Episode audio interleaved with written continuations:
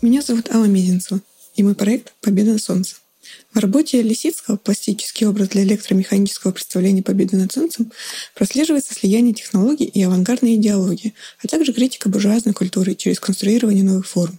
Нарративная составляющая и направленность проекта на массы обретает выражение сложного синтеза произведения искусства, технического прогресса и мифа об инновациях.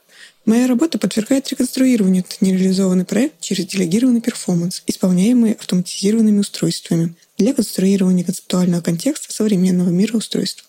Система машин стремится объединить отдельные элементы, находящиеся в пространстве, в единую цельную конструкцию, действуя строго заданным расписанием. Четкий порядок и периодичность в сочетании с неоконченным образом воплощает собой идею Проуна по критериям Элисицкого. Однако в таком сведении промышленно произведенных форм и репрезентации конструктивистского образа проявляется диалектика между механическим и живым, искусственным и человеческим. Действие, лишенное нарративности и субъективного вмешательства, демифологизирует достижения современных технологий, их возможное влияние на миропостроение и отделяет от них ауру величия и инновационности.